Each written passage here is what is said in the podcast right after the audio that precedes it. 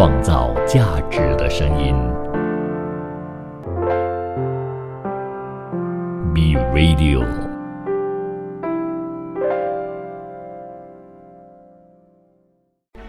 从在地走向国际，从新视角观望世界，从吉隆坡看天下。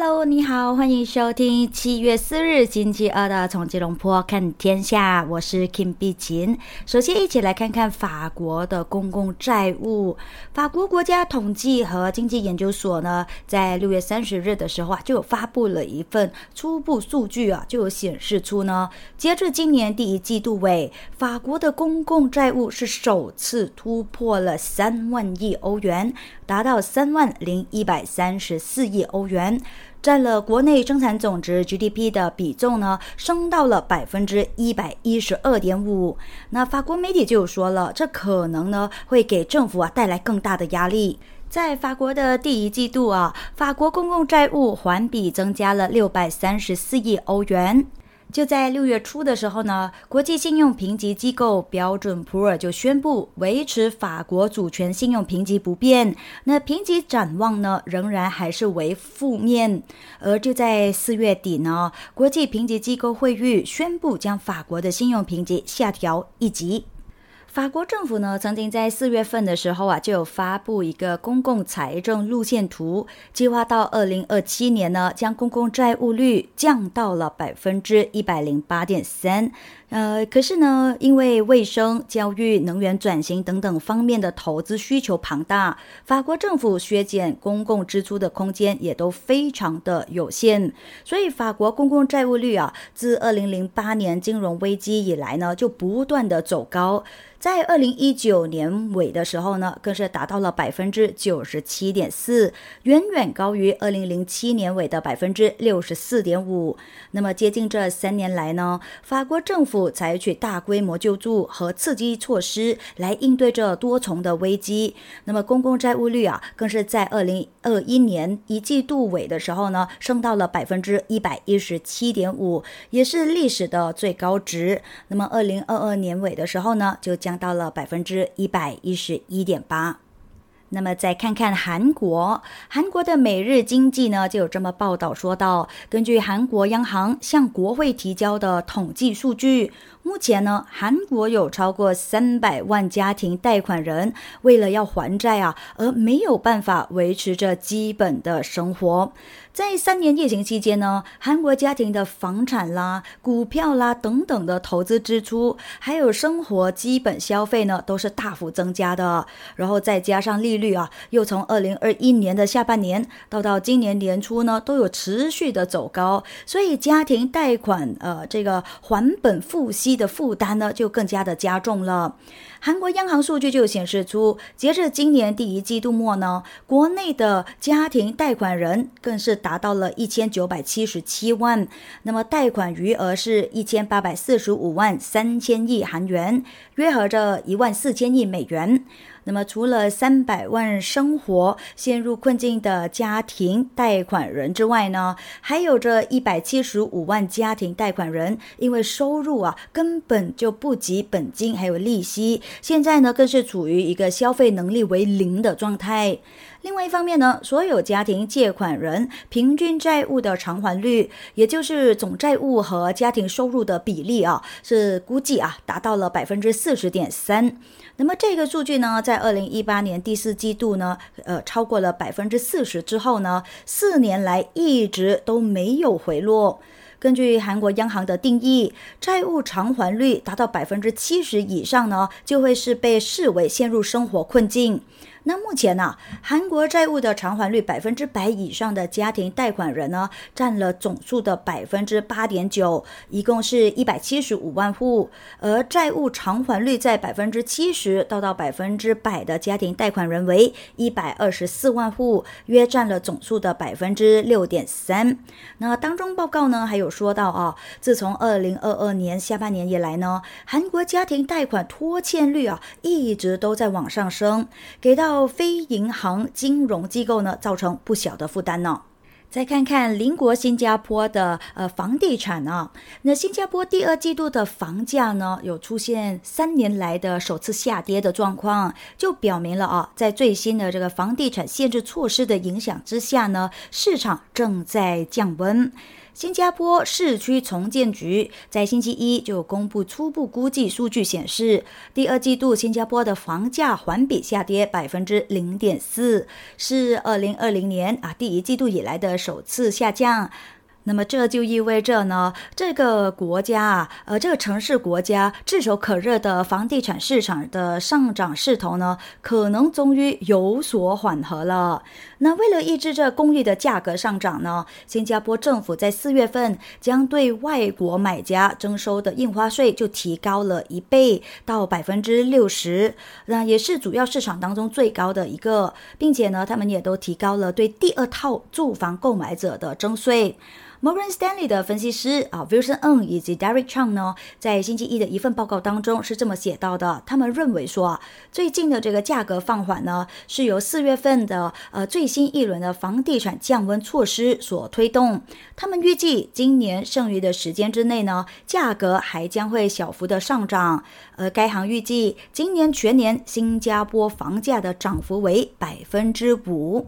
新加坡市区重建局的数据呢，还有显示出啊，虽然说这个房价呢是有所下跌，但是呢，第二季度交易量呢还是比上一个季度增长了大约百分之十六。那随着新开发项目的推出，供应紧张的局面呢有所缓解。那五月份的房屋销售呢，可是达到了一年来的高点啊。新加坡房地产咨询公司 Orange T and Tie 研究和分析高级副总裁 Christine Sun 在数据公布前呢，他就表示到说，除非全球的经济下滑，否则呢，购买活动在今年下半年呢，可能还是会持续的。那么眼看呢，现在全球的经济呢都不是太好啊。太平洋投资管理公司首席投资官丹尼尔呃伊瓦辛呐，他在接受采访的时候呢，就表示哦，随着各国央行的行长呢准备继续加息，那么相比其他投资者，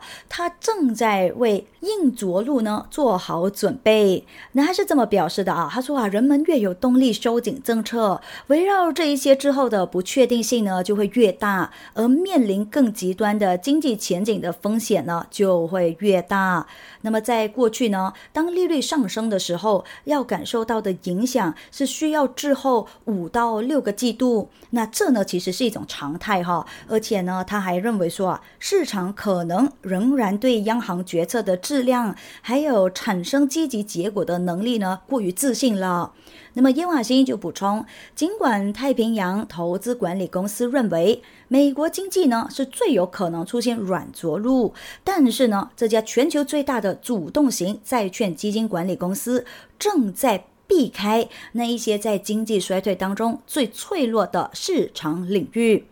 这一家由德国安联集团所有的公司，那目前青睐高质量的政府和公司的债券。该公司呢，就正在等待公司的信用评级被下调。啊，伊瓦辛就表示啊，这将会促使贷款、抵押债券等等的工具呢，在未来几个月和几年被迫出售。那将会是一个抢购便宜货的一个最佳时期。那他还警告到说啊，这个周期呢，可能和以前的周期有所不同了。那因为担心可能助长物价上涨啊，央行呢可能不太愿意提供支持的。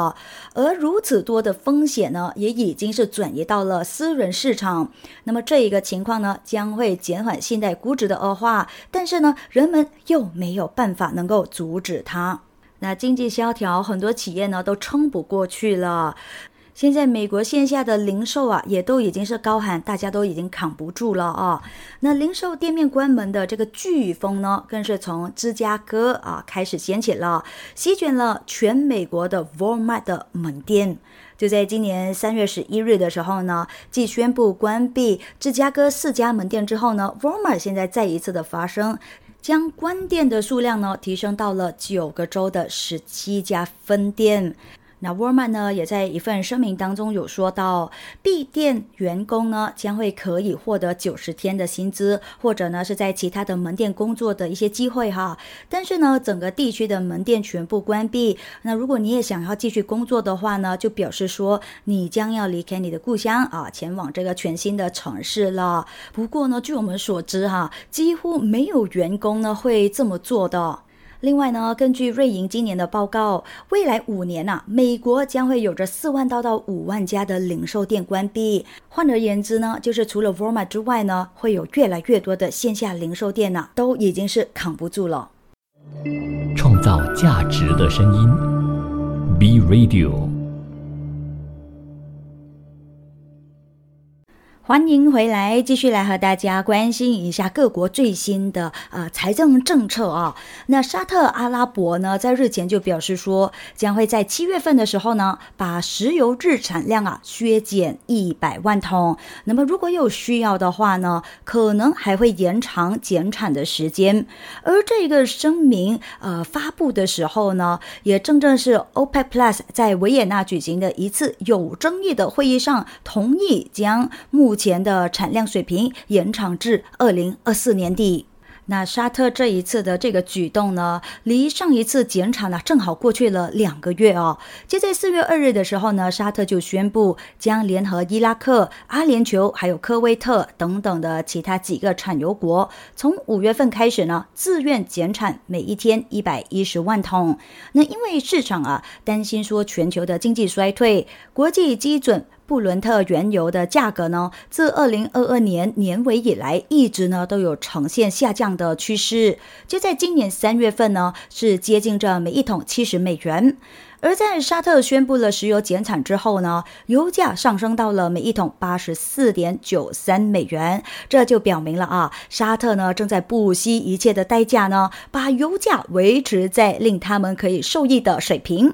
那沙特在国际石油市场上面呢，一直都是一个经纪人哈，也就是所谓的寻求当国的经济利益最大化。然后呢，它的减产呢，也是为了支持着国内耗资巨大的改造计划啦。二零二二年的时候呢，沙特的国内生产总值实现了百分之八点七的增长率，也是二十国集团当中增长率最高的国家。按当前的价格来计算呢，二零二二年沙特国内生产总值是超过一万亿美元。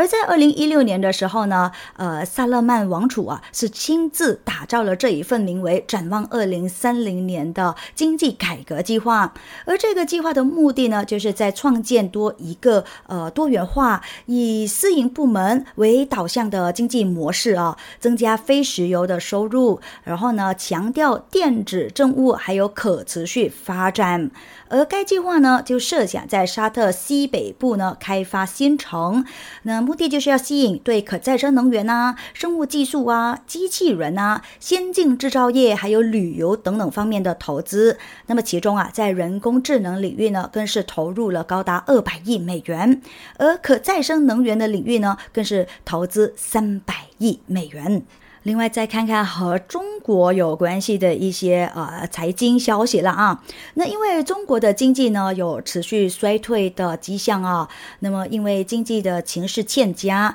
然后呢近期人民币呢又疲弱不振呢，而就业市场疲软，就令到呢人民币是持续贬值。就在六月三十日的时候呢，在岸人民币对美元汇率啊就贬。破了七点二七，而离岸呢更是跌破了七点二八的关卡啊！连满手人民币的俄罗斯现在呢也都加入了抛售的行列。他们传出已经是将等值四十五亿美元的人民币呢换成了美元或者是欧元。那根据资料显示啊，六月三十日人民币对美元在岸汇率收盘价是七点二六二零，比上一个交易日呢就下跌了一百九十七点。而在同日呢，离岸人民币对美元汇率跌破七点二八，创下了二零二二年十一月七日以来的新低。那么就在今年上半年呢，人民币对美元在岸汇率贬值的幅度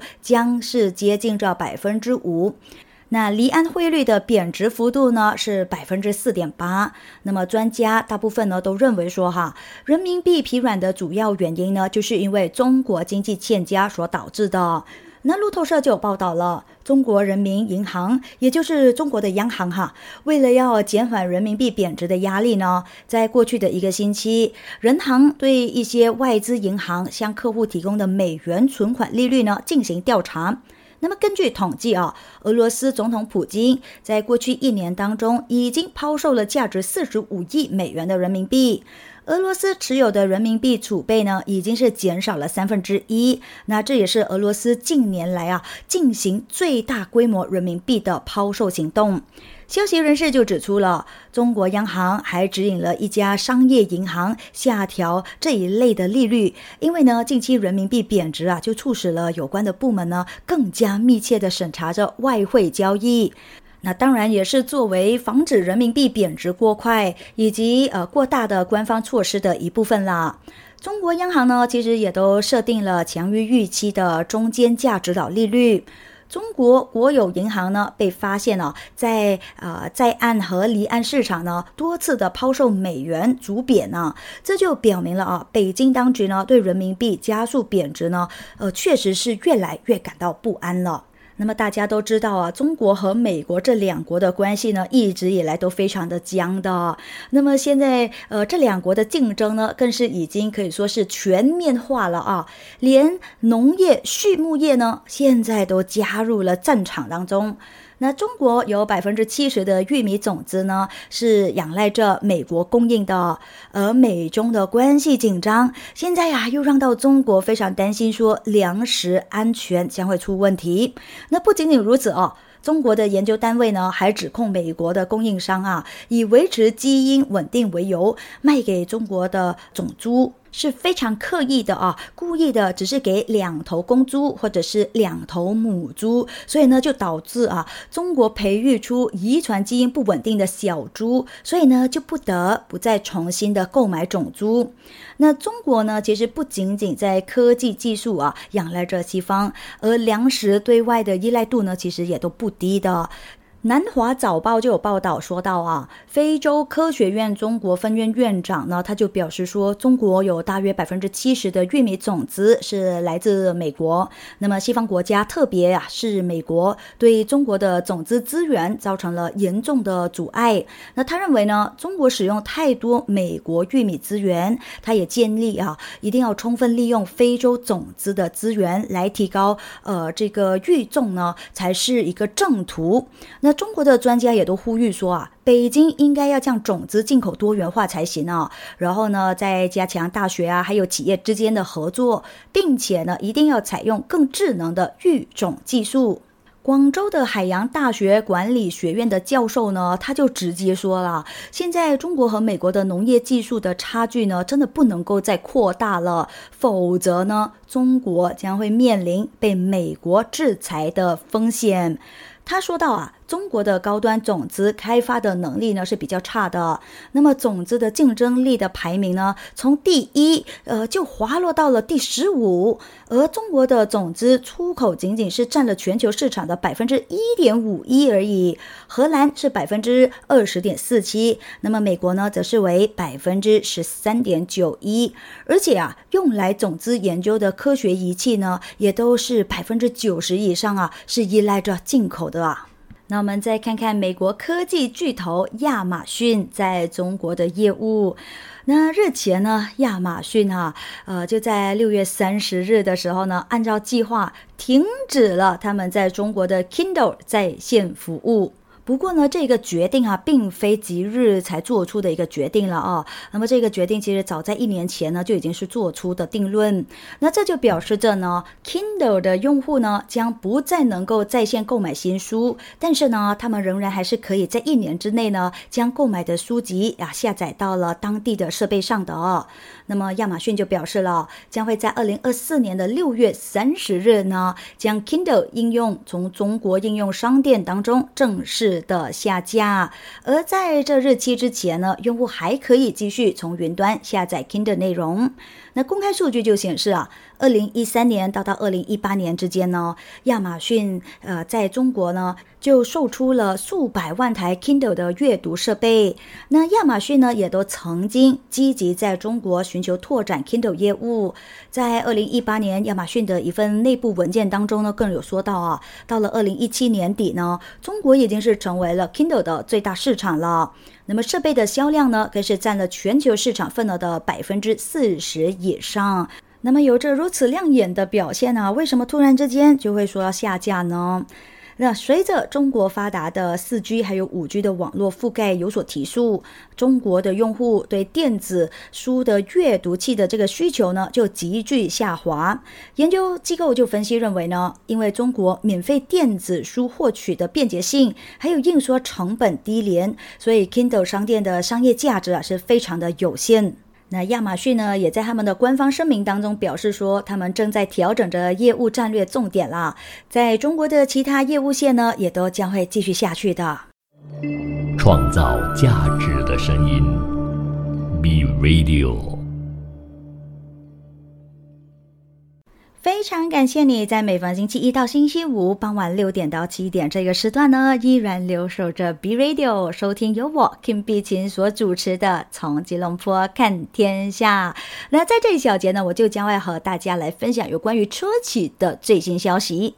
中国电动车巨头比亚迪，相信大家应该不陌生吧？哇，厉害了啊！他们现在呢打败了美国大厂特斯拉，成为了新加坡今年前五个月最畅销的电动车。那么比亚迪呢也是乘胜追击啊，七月呢将设立该品牌在新加坡的一个首个商场展示厅，然后呢希望啊这样子可以拓展业务啊。新加坡陆路交通管理局最新的数据呢，就显示出，比亚迪今年前五个月注册三百零三辆电动车，是当地最热卖的电动车品牌。那其次呢，就是特斯拉，有着二百八十三辆，排名第三的呢，则是宝马，二百四十九辆，德国欧宝、瑞典沃尔沃。分别就位居在第五以及第六位，首度的闯进了前十，替代了去年全年总销量排行第九的 Blue Car 以及第十的奥迪。二零二二年七月份的时候啊，比亚迪呢就宣布进军新加坡的乘用车市场嘛。那么不到一年的时间呢，他们现在就成为了新加坡最受欢迎的新能源汽车品牌之一。其中呢，以 a t o Tree。以及 E6 啊，这两款车型的销售呢，就是来的最好的。那么，新加坡比亚迪的总裁呢，他就呃有表示啊，他说销量激增呢，除了是代表商业成功之外呢，也都肯定了比亚迪在创造更环保未来所做出的一种努力。那么，比亚迪跨入新加坡的市场呢，其实已经有十年了，他们成功将计程车、旅游巴士、公共巴士、卡车，还有商品物流车等等的这些新能源汽车呢，带到了当地啊。那听到这里，你或许呢稍微有一些担心特斯拉，不过哈，你不用怕啦哦。那由我们这一位马斯克先生所创办的电动汽车的公司特斯拉，他们在第二季度的全球汽车交付量呢是达到了创纪录的四十六万六千一百四十辆呢，而这个呃记录呢更是超过了华尔街的预期。所以你担心什么呢？而在星期。日公布的这个交付数据就显示出啊，CEO 马斯克呢，呃，成功的通过降价来提高销量的策略啊，达到了预期的效果。那分析师对特斯拉第二季度的交付量的预测呢，是四十四万八千三百五十辆。那高级分析师呢就表示说，这一个交付量呢，呃，大大超过了预期。人们呢仍然还是在准备迎接着 Tesla 新一轮的降价啊。不过呢，如此大的交付量呢，也都降低了风险。那特斯拉第二季度交付量创下了季度的最高纪录，是同比增长了百分之八十三。那么该公司第二季度产量还有交付量之间的差距呢，也都从第一季度的接近一万八千辆。缩小到了一万三千五百六十辆。那这也是分析师密切关注的一个指标啊。呃，分析师表示说，大家呢都在担心说这个库存增加，那看起来呢现在已经是正常化了啊。产量还有交付量之间的差距呢，也正如特斯拉预期的那样呢，正在缩小。而在中国市场呢，特斯拉也都落后于比亚迪。那后者呢是拥有更新的产品线呢，并且呢也都决心全球扩张。而特斯拉在上个星期呢也都宣布将会下调在中国销售的高端车型的价格。在这之前，在上个月决定呢向部分 Model Three 的车型的买家发放现金补贴呢。我在想说，他会不会以同样的策略啊来回馈马来西亚的朋友们呢？那如果你还不知道的话啊，Tesla 的官方消息呢就已经是有宣布了，将会在七月二十日的时候呢正式的登陆马来西亚啊。我自己本身也都挺期待的。那不是和大家分享过了吗？早前我就到到呃香港去呃探亲嘛哈。那刚好呢，我这个亲戚呢就是呃开着特斯拉的，嗯，我们大家都觉得哎还真的不错哎这辆汽车。先别说它的这个外形哈，相当的亮眼，而且时尚的，呃，怎么说呢？有科技感啊，前卫一些些，就是比较符合着呃年轻一代朋友们的喜爱的款式吧啊，我可以这么说吧。那再来呢，就是大家都非常的惊叹啊，这个省油的这个功能哈，因为它是电动汽车嘛，所以相当相当的省油啊，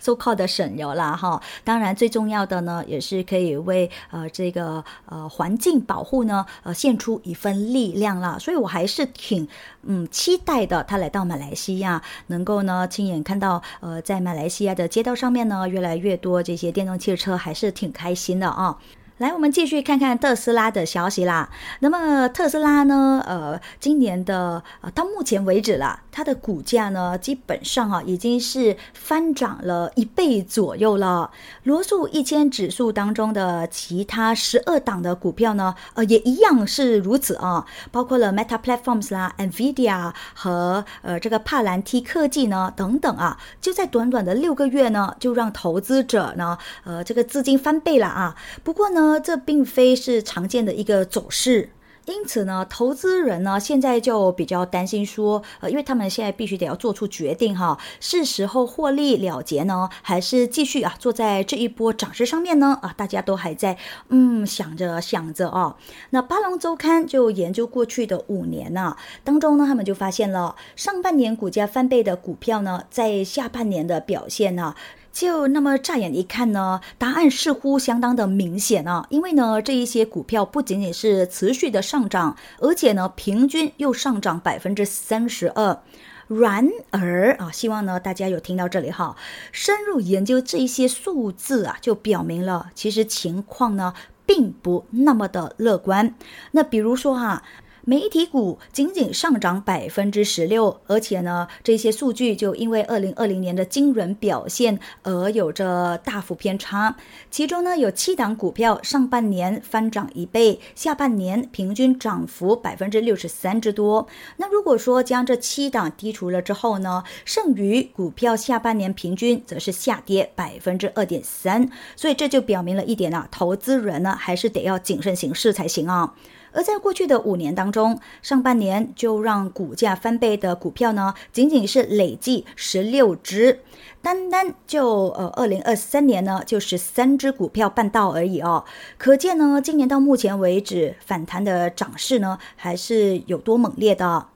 那买卖之间呢，其实也是有个中间的立场的。投资人如果说进场非常早的话呢，还可以选择出售部分的股票，比如说三分之一或者是一半啦哈，可以让资金呃这些资金啊部分先落袋先哈。那么如果说这个涨势还有持续的话呢，他们还可以留有部分呃这个仓位，还可以享受到后继的这个涨势。可是如果说这个股价转跌的话呢，他们已经部分获利了结了嘛啊，甚至呢还可以逢低。将先前入袋的资金呢，又再一次投入。那当然啦，这还是取决于哈这些投资人呢对这个股股票哈未来有着什么样的看法而做出的一些决定啦。我一直都在说哈，呃，投资呢。肯定呢都是有赔有赚的啦哦，只是看这个呃幅度啊到底是多少而已啊。呃，还是奉劝大家哈，不要把所有的积蓄哈都投进去啊，还是得谨慎行事啊哈。来，我们看看还有一家这个非常知名的电动车企啊，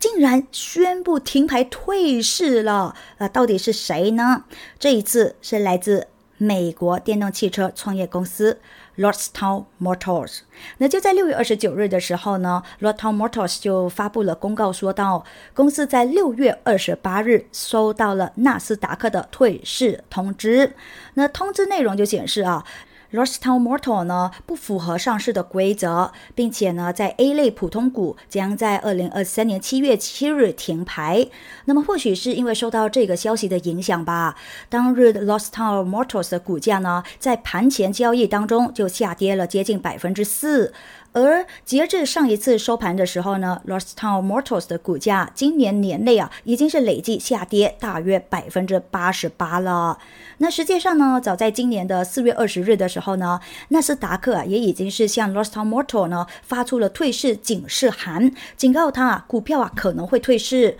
而在同一个时间段呢，富士康也向 Lost Town Mortals 呃告知了哦，他违反了这个最初双方约定的投资协议啊，所以呢，富士康将会停止对他们的后继投资。那原因呢，就是 Lost Town Mortals 的股价长期是低于一美元，是不符合纳斯达克的挂牌规则，并且呢，也明确说，如果这个问题没有办法在三十天之内解决的话呢。将会终止投资协议。而在五月初的时候呢 los tomatos 也向外界释放一种呃可能面临破产的警告文件呢。然而 los tomato 呢，最终还是未能等到救世主啊！创造价值的声音，Be Radio。欢迎回来，各位朋友。前日本首富，同时也是软银集团的创始人孙正义先生又一次踩雷了。那这一次呢，他更是栽在了一个擅长造假的独角兽公司上啊。近期呢，新兴社交平台 IRL，也就是 In Real Life，就宣布公司将会关闭。那当中的原因是，公司创始人宣称的二千万用户当中，有高达百分之九十五呢，基本上啊，其实都是机器人伪装而成的。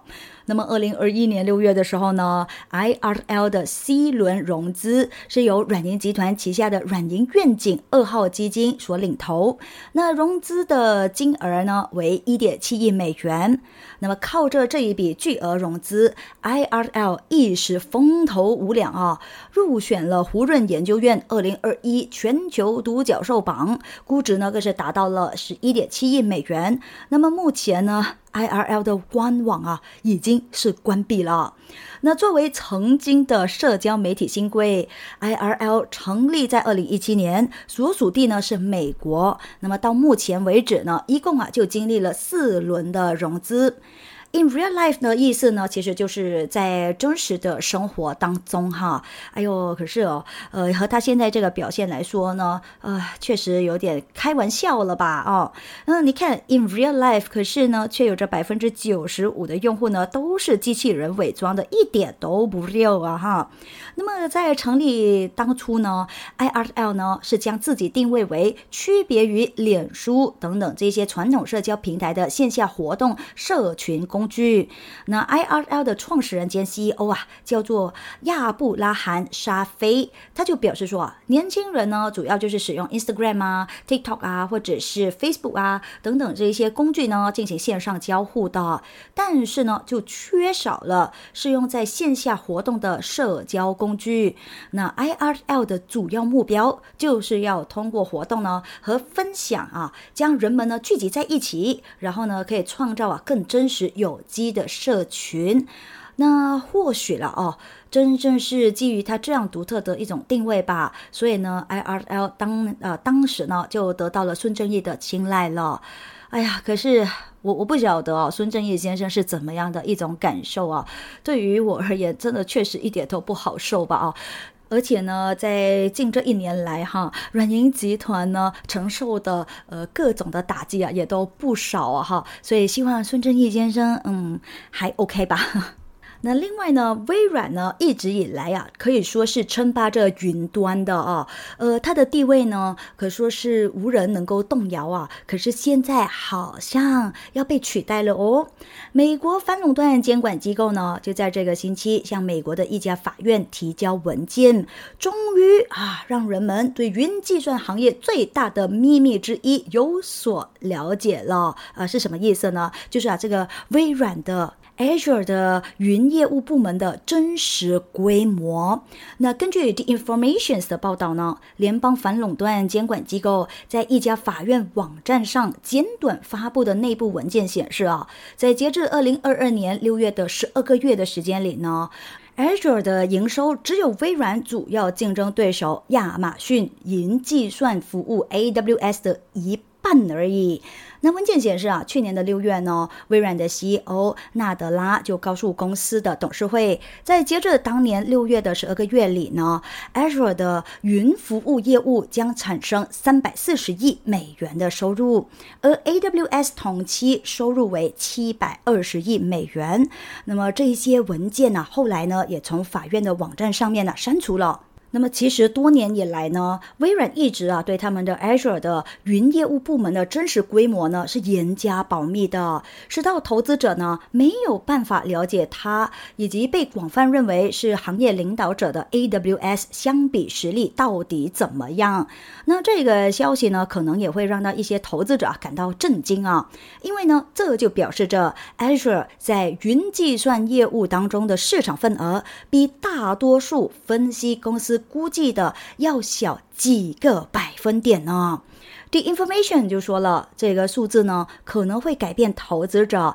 对微软在云计算领域取得成功的一个看法，就表明啊，微软的表现呢其实并不像人们普遍认为的那样的好啊。所以现在有一些朋友们更是直接认为说，微软称霸云端的这个地位呢，已经是被亚马逊所取代了。那你又如何看待这件事情呢？啊，不妨告诉我一下你的观点是如何啊？来，我们再看看另外一个意大利的股市，好不好？那随着投资者啊持续被意大利股市的低估值所吸引啊，意大利的基准股市呢有望创下接近十五年来的最高收盘水平。意大利富时 MIB 指数今年以来呢，已经是累计上涨百分之十八，也是欧洲主要国家股指当中表现最好的一个。意大利投资公司。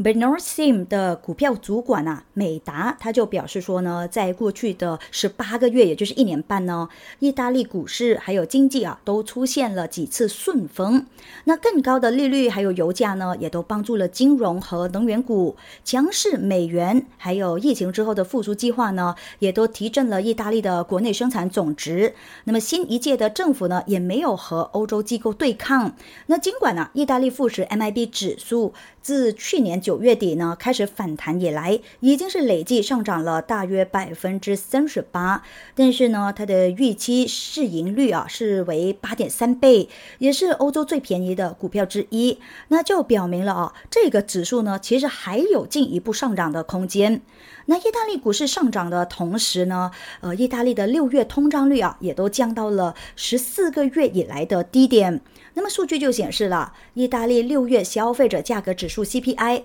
同比上涨百分之六点四，也都低于经济学家预期的百分之六点八和前值百分之七点六。公用事业价格上涨放缓，还有运输成本下降呢，也都帮助了呃推低了这个整体的通胀啊。那么今年二月份被纳入欧洲斯托克五十指数的意大利联合信贷银行，是过去十二个月表现最好的意大利蓝筹股。那么该公司的市值呢，在这期间呢，更是上涨了一倍以上。就在过去的十二个月，对意大利富时 MIB 指数上涨贡献最大的其他个股呢，还包括了啊这个豪华跑车制造商呃 Ferrari、Moncler Spa，然后 BPER Bank Spa，还有依维柯集团以及 Banco BPM Spa。那再来呢，就是今天节目的最后一个分享了啊，呃，来一点稍微不一样的哦，因为想要和大家来开发一下大脑啊，来活动活动一下啊，想试问大家哈，大家对于。太空产业啊，有着怎么样的想法呢？大家有没有觉得说，这个太空产业除了这样，或许它还能够变成这样？呃呃，或者是呃，这个制造业也可以哦，在这里实现啊，等等等等吗？啊，这个新的太空商机啊，到底有多大呢？确实，我们不要被想象力给限住了啊！现在呀，大家知道吗？不只是太空观光而已啊，还有公司竟然是推出了太空葬礼啦、太空制药啦、NASA 啦，甚至啊要打算哈把太空当成一个工厂。根据瑞银研究预估呢，到二零三零年，光光啊是太空旅游市场的商机就可以高达二百三十亿美元了。可以说，这个呃，太空的大时代啊，即将来临了啊！但是呢，太空产业啊，可不只是只有旅游而已啊，还有很多很新奇的产业的。那其实呢，太空葬呢，不是新出现的一个葬礼服务来的哦。就在一九九七年的时候呢，呃，美国 Celestis 啊，就依照外层空间条约执行了全球首次太空葬礼了。但是呢，当然啦，这并非是人人都能够享受的一个服务啦。那另外呢，太空制造的东西啊，也都不只是用在太空而已啊，它更能够呢重返到地球。那太空的微重力状态呢，能够免除了地球制造可能出现的不必要的杂质，比如说这个药品啊，就是一个潜在的市场了。美国新创公司。瓦尔达呢就注意到了这个市场啊，他们发现呢，太空制造的药品啊，可以改善药物的保质期，还有身体可用率，甚至呢有更好的药物递送的功能。而就在二零二三年的六月十二日呢，瓦尔达呢就进行了第一次的太空当中的实验啊，测试了微重力如何影响着艾滋病用药，也就是呃利托那韦的晶体结构。那其实啊，随着发射成本降低呢，人类开发太空啊，已经可以说是不再是一个梦了啊。那还是那句啦，你只要有钱，或许你就可以呃呃把它进行到底了啊。我们这些呢，就只好听听新闻好了啊。那今天的分享就到这里啦，感谢您的收听，我是 Kim 碧琴，我们明天见喽，拜拜。创造价值的声音，B Radio。